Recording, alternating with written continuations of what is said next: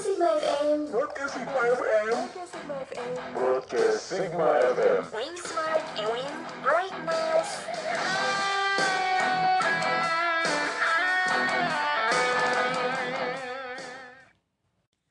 Assalamualaikum warahmatullahi wabarakatuh. Broadcast Sigma FM, being smart and brightness. Apa kabar Sigmania? Semoga sehat selalu ya, dan selalu dalam lindungan Allah Subhanahu wa Ta'ala. Oke, balik lagi di program Curma, Curhatan Mahasiswa. Kali ini ditemani Alfin dan gua, nggak sendiri tentunya. Ada gua, Nadia. Selama 30 menit ke depan, kita berdua bakal bacain curhatan yang udah pada masuk. Jadi, untuk mahasiswa UIN yang mau curhat-curhat, boleh ya. Tentang kuliah, romantisme, keluh kesah, atau apapun itu deh, bebas. Nah, sebelum itu kita bakal muterin lagu nih dari Trisur, judulnya Serang. Cek di song.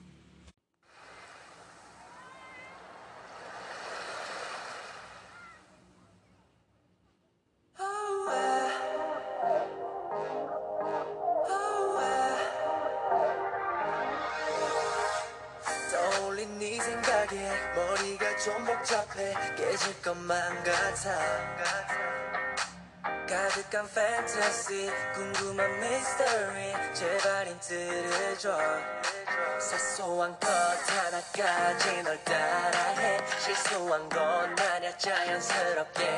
Yeah. 이 몸에 깊게 빼인 너란 향기에 중독이 돼 버린 거야. 너 없이 난 아무것도 못해. 아무것도 내가 바보 같아 보이겠지. Yeah. 심장이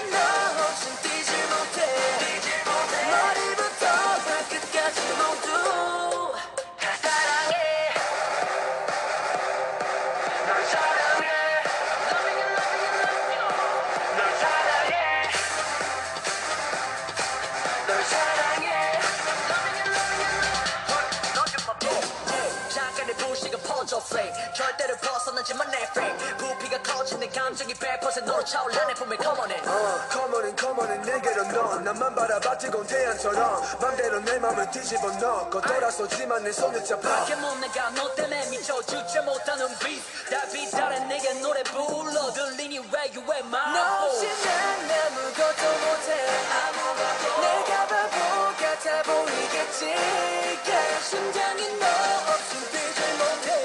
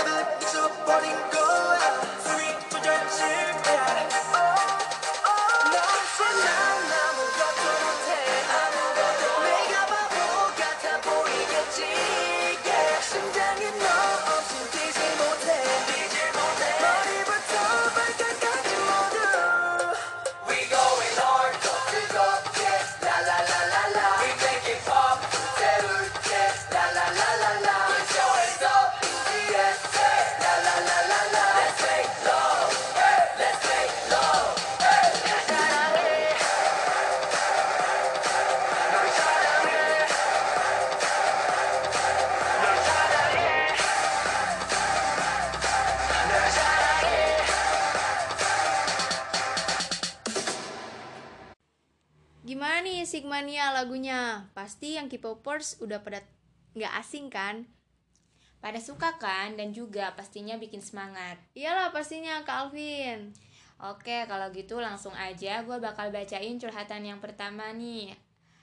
Ada dari Ella Alawiyah, jurusan SPI semester 3. Mau curhat nih mengenai keluh kesah bolak-balik dari Ciput ke Serang. Jadi tuh ya, kadang kalau di organisasi itu kan ngadain kajian offline atau ada acara gitu. Dan nggak hanya di organisasi sih, kadang ada aja acara. Nah, otomatis gue harus ke Serang dong.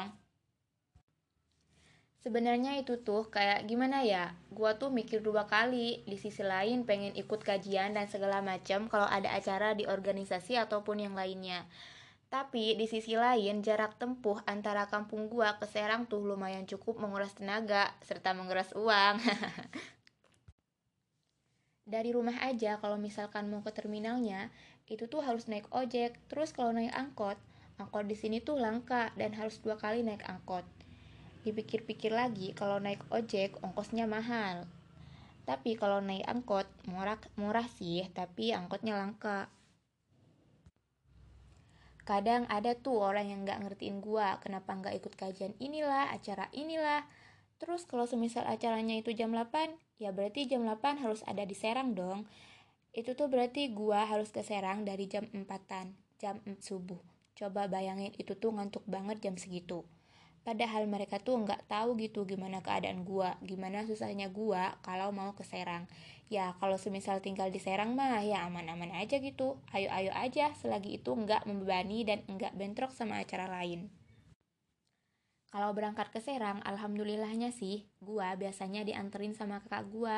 Kalau gak sama kakak gua dianterin ke terminalnya itu sama tetangga. Ya kalau sama kakak gua kan itu lumayan lah, nggak bayar. Nah, dari terminal Labuan tuh biasanya bisnya ngetem dulu kan, terus diwaktuin gitu, jadi gue harus nunggu. Kira-kira itu ya, kalau nyampe Serang, kalau macet mah bisa jadi 4 jaman. Coba bayangin, 4 jam, kadang juga 5 jam. Belum lagi bolak-baliknya. Itu ya, encok banget badan, apalagi pantat, karena kita duduk aja gitu di bis. Belum lagi kita nyampe di terminal Pakupatan di Serangnya, belum lagi naik angkotnya kan. Terus ya kalau mau pulangnya lagi, ya sama gue naik angkot dulu, terus habis gitu turun di terminal Pakupatan, naik bis yang ke arah mau ke Labuan. Belum lagi kadang-kadang tuh tiba-tiba di bis enek gitu, kayak yang mau muntah, terus ditambah pusing. Terus nggak ada yang ngajak ngomong gitu, jadinya masing-masing aja. Belum lagi nanti kalau udah nyampe tuh di terminal Labuannya kan, belum lagi gue nunggu kakak gue ngejemput gue. Itu pun belum tentu dia mau ngejemput, meskipun gua udah nelpon dari Serang. Tapi ya maksudnya tuh dibalasnya lama. Rasanya tuh kalau nunggu lama pengen nangis. Udah mah kita pengen cepet-cepet rebahan, pengen cepet sampai rumah gitu tuh. Tapi ya dibalik semua ini juga ada hikmahnya sih. Gua tuh dilatih kesabaran gitu. Tapi nah ini nih, gua mohon buat orang-orang yang nanya kayak kenapa nggak ikut inilah, acara itulah, cobalah gitu ngertiin. Soalnya tuh gua juga butuh ongkos, terus belum lagi kalian tuh yang nanya kayak gitu nggak tahu keadaan keluarga gua tuh kayak gimana. Bisa jadi kan keadaan ekonomi di keluarga tuh emang susah, jadi tolonglah dimengerti. Itulah curhatan dari gua, sekian dan terima kasih.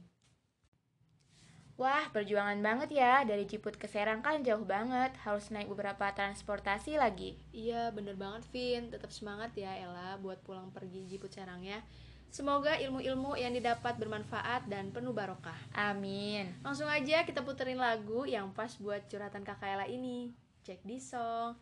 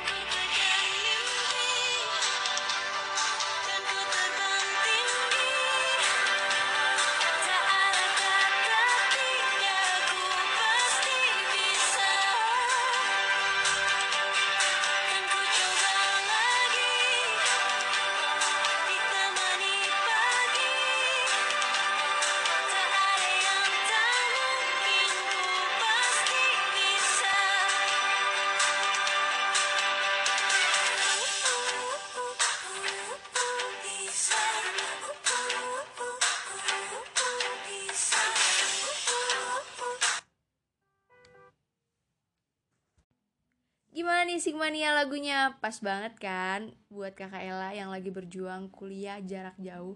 Sekali lagi semangat ya untuk kakak Ella. Oke, langsung aja gue bacain curhatan selanjutnya. Ini ada dari Fatin. Langsung aja gue bacain. Namaku Fatin Sulistiani Lubis dari jurusan Pengembangan Masyarakat Islam. Alasanku kenapa masuk jurusan pengembangan masyarakat Islam adalah karena aku anak yang senang bermasyarakat. Di antara teman-teman yang setelah jurusan, aku adalah orang yang memilih prodi ini sebagai pilihan pertama. Semenjak sekolah, aku adalah orang yang sangat antusias untuk melanjutkan kuliah. Awalnya, aku ingin mencari universitas yang ada prodi matematika. Akan tetapi, orang tuaku hanya mengizinkan aku di UIN Banten karena backgroundku yang pesantren dan madrasah. Jalur pertama yaitu SPAN PTKIN udah dibuka. Aku langsung daftar melalui sekolah. Saat itu, teman-temanku banyak juga yang daftar. Saat ku tunggu hasilnya, lama sekali tak keluar. Alhasil, aku bertanya kepada TU. Ternyata sekolahku sudah di blacklist oleh UIN karena angkatan kakak kelasku ada yang lolos tapi gak diambil. Sedih, kecewa, dan ingin menyerah, tapi selalu ingat impianku yang ingin membahagiakan kedua orang tua.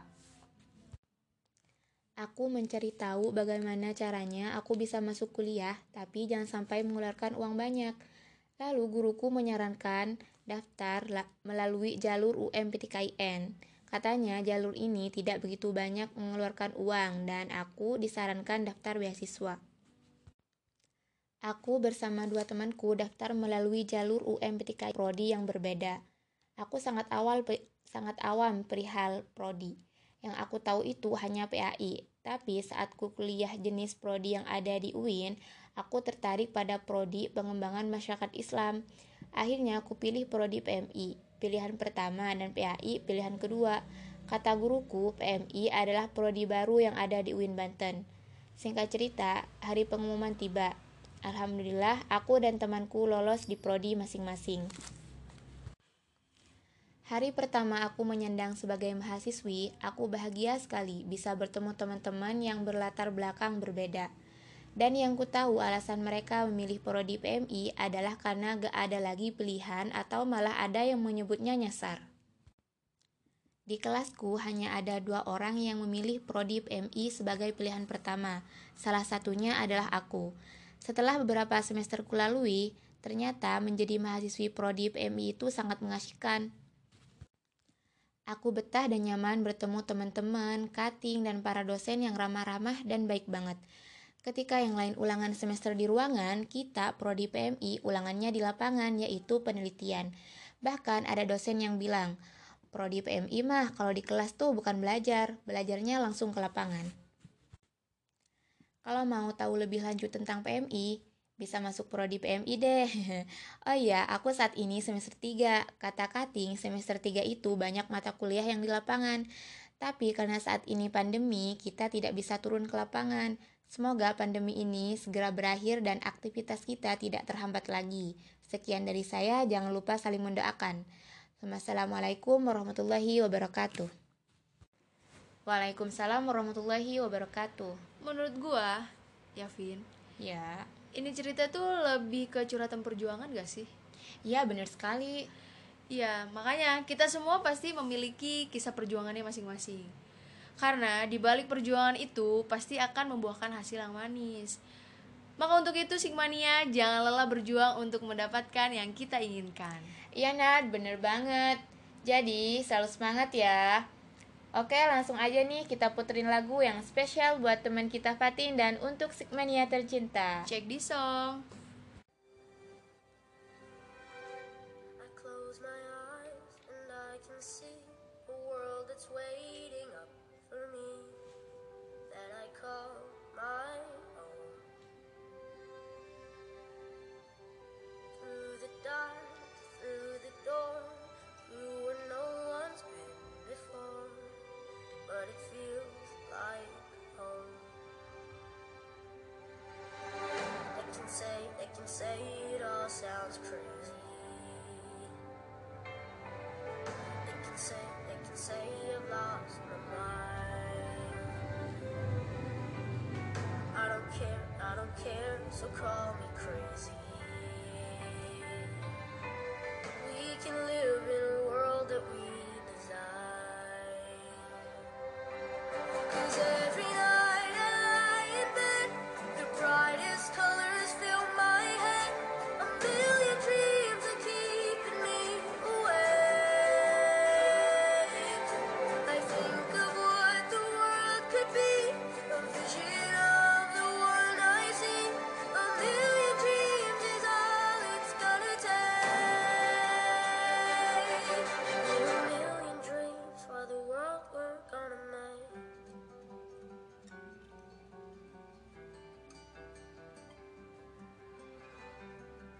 There's a house we can build.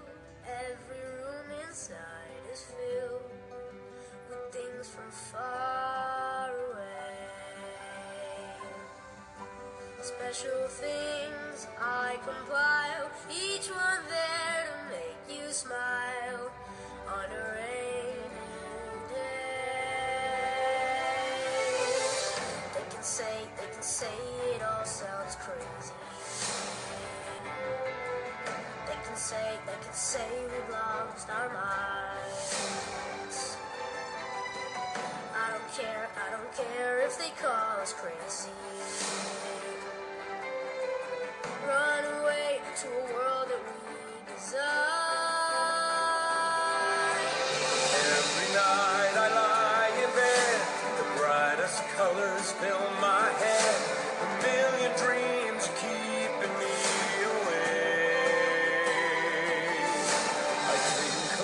The world could be a vision of the one I see.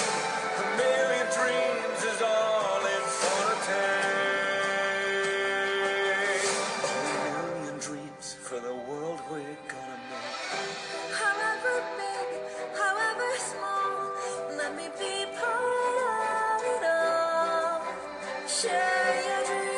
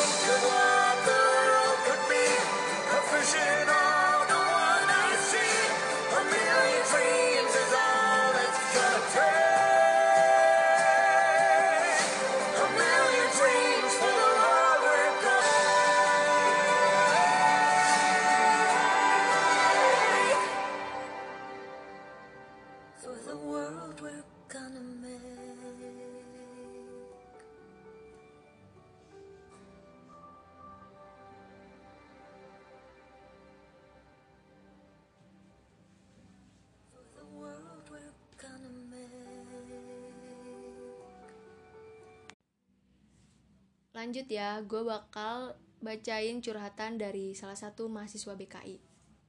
Jadi awalnya gini, gue bingung deh sama salah satu temen gue yang kalau disuruh ngerjain tugas kelompok dari dosen, suka seenaknya sendiri gitu. Kadang dia gak mau bikin makalah, kadang kalau disuruh ngumpul suka ada aja alasannya. Dia suka gak nyadar diri gitu, padahal udah sering nih ditegur sama kita-kita. Tapi ada aja alasannya, entah so sibuk atau apa gitu deh. Tapi gue gak mau sojuan dulu deh. Semoga aja dia benar-benar punya kesibukan. Tapi, ya kalau dipikir-pikir, yang namanya tugas kelompok ya harus dikerjain bareng-bareng dong. Bukan ngandelin satu orang aja. Gue juga aneh sih, dia kenapa gak ada rasa gak enakan gitu. Padahal dia tahu kita-kita yang udah pada ngerjain. Setelah gue cari tahu dan nanya-nanya ke teman-teman gue yang lain yang pernah sekelompok sama dia, ternyata orangnya emang begitu. Ya udah, gue jadinya cuma bisa ngedubel sendiri dalam hati. Dan ternyata teman-teman yang lain juga merasakan hal yang sama kayak gue. Ya istilahnya mah dia itu kayak numpang nama doang gitu di makalah. Ya udah deh, sekarang doain aja ya teman-teman, semoga teman gue yang satu ini cepet diberi daya ya dari Allah Subhanahu wa Ta'ala. Sekian dari gue, terima kasih. Langsung gue tanggepin ya, Vin. Iya, Nat. Ya, gue juga ada sih temen yang memiliki sifat kayak gini. Tapi ya bedanya temen gue ini kalau ditegur ya langsung ngerjain gitu. Mungkin karena dia malu. Ya saran gue sih doain aja ya, semoga dapet hidayah dari Allah Subhanahu wa Ta'ala. Karena emang udah ditegur kan sama kakaknya, tapi ya tetap aja begitu. Ya udah kita berdoa aja ya, nggak Sigmania. Langsung aja gue bakal puterin lagu yang pas buat curhatan dari mahasiswa BKI ini. Check this song.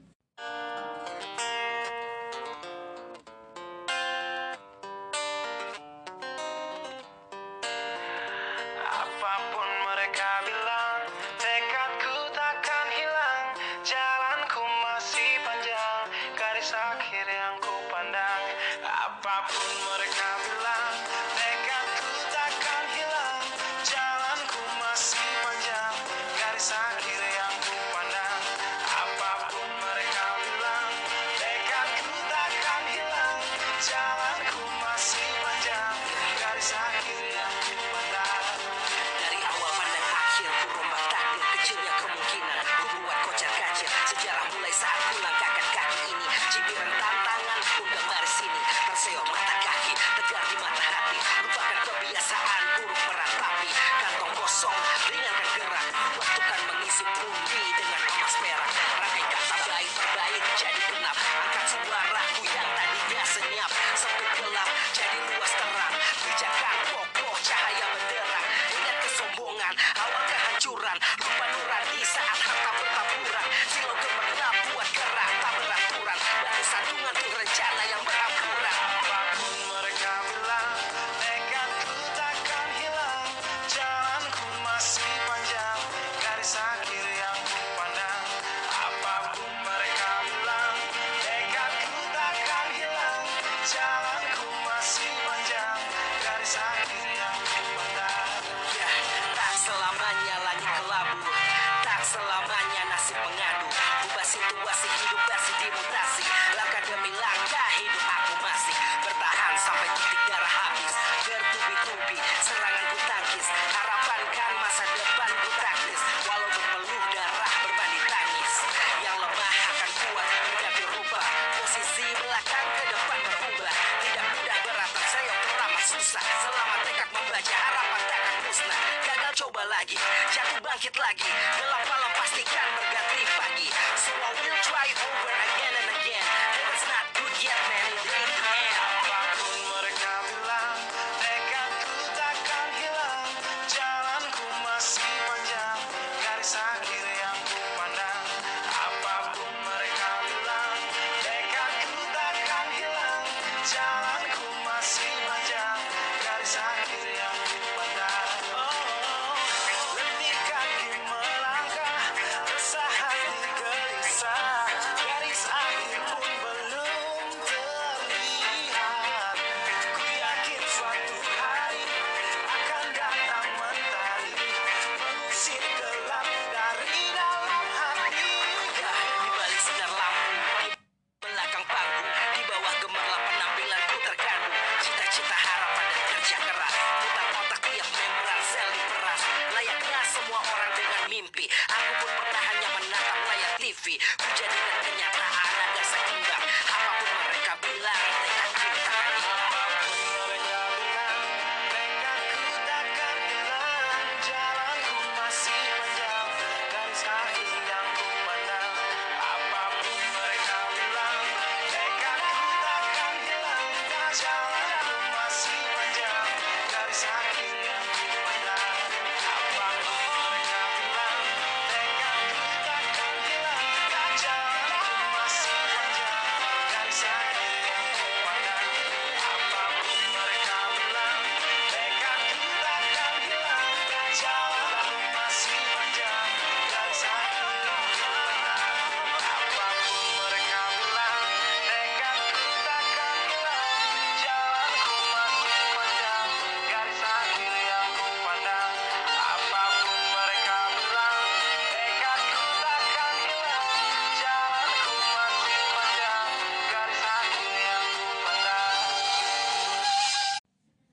Oke, lanjut. Di sini gue bakal nyeritain curhatan dari Luai. Ya, curhatan ini lumayan sedikit agak sedih ya. Langsung aja ya. Jadi, gue mau sedikit banyak cerita nih tentang, mohon maaf ya, ini agak sedikit pribadi. Waktu gue kelas 1 SMA, kebetulan gue mondok nih. Jadi agak kurang tahu kabar orang tua di rumah tuh kayak gimana. Gue mengalami yang namanya broken home. Awalnya gak tahu kalau orang tua gue itu pisah. Tapi saat itu juga anehnya gue sakit. Dan gak tahu kenapa sebabnya tiba-tiba gue tuh sakit. Mungkin karena ikatan batin kali ya antara anak dan orang tua. Dan akhirnya gue dijemput untuk pulang ke rumah. Pas gue sampai rumah, kok suasana rumah tuh beda banget. Contoh, kayak letak lemari dan tempat tidur tuh beda gitu. Awalnya merasa aneh banget, tapi gue masih berpikir positif di situ. Mungkin sengaja dirubah. Terus tiba-tiba ayah gue ngampirin gue dan bilang kalau dia mau nemenin salah satu paman gue di rumah sakit. Hari berikutnya gue berobat dan sempat dirawat di salah satu rumah sakit. Gue bilang sama ayah gue buat jagain gue di rumah sakit. Tapi anehnya ayah gue nolak. Abis itu gue bujuk dong ayah gue dan akhirnya mau dia. Tiba-tiba pas tengah malam, ayah gue pergi tanpa sepengetahuan gue.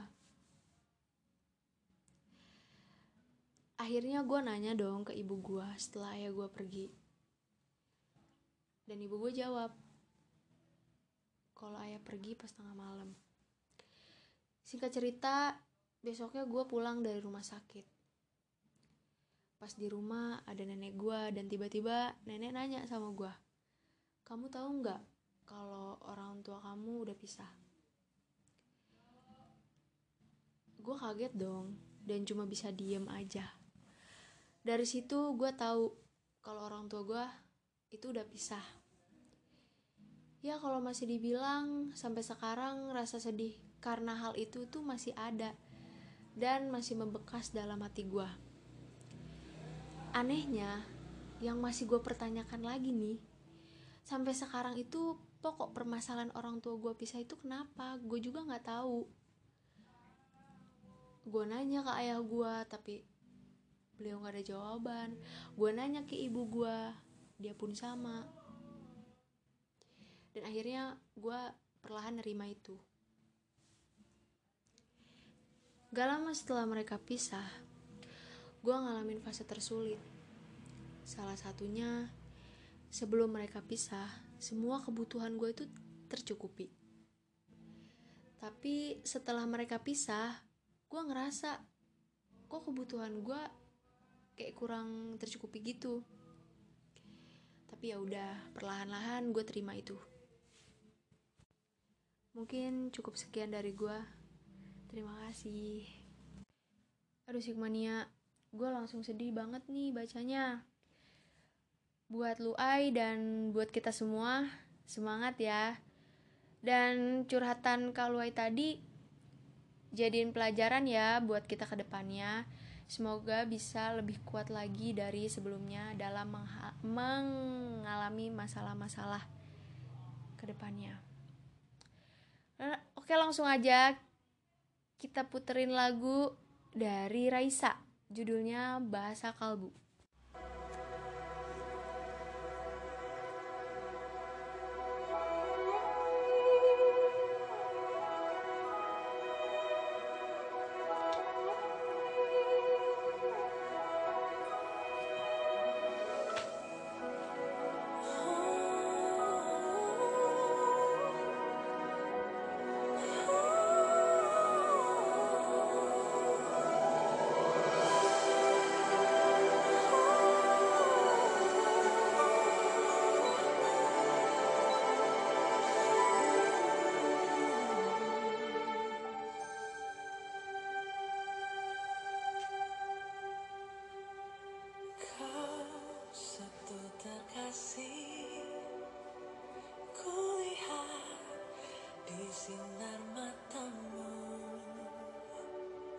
simpan kekayaan batinmu, oh, di dalam senyummu.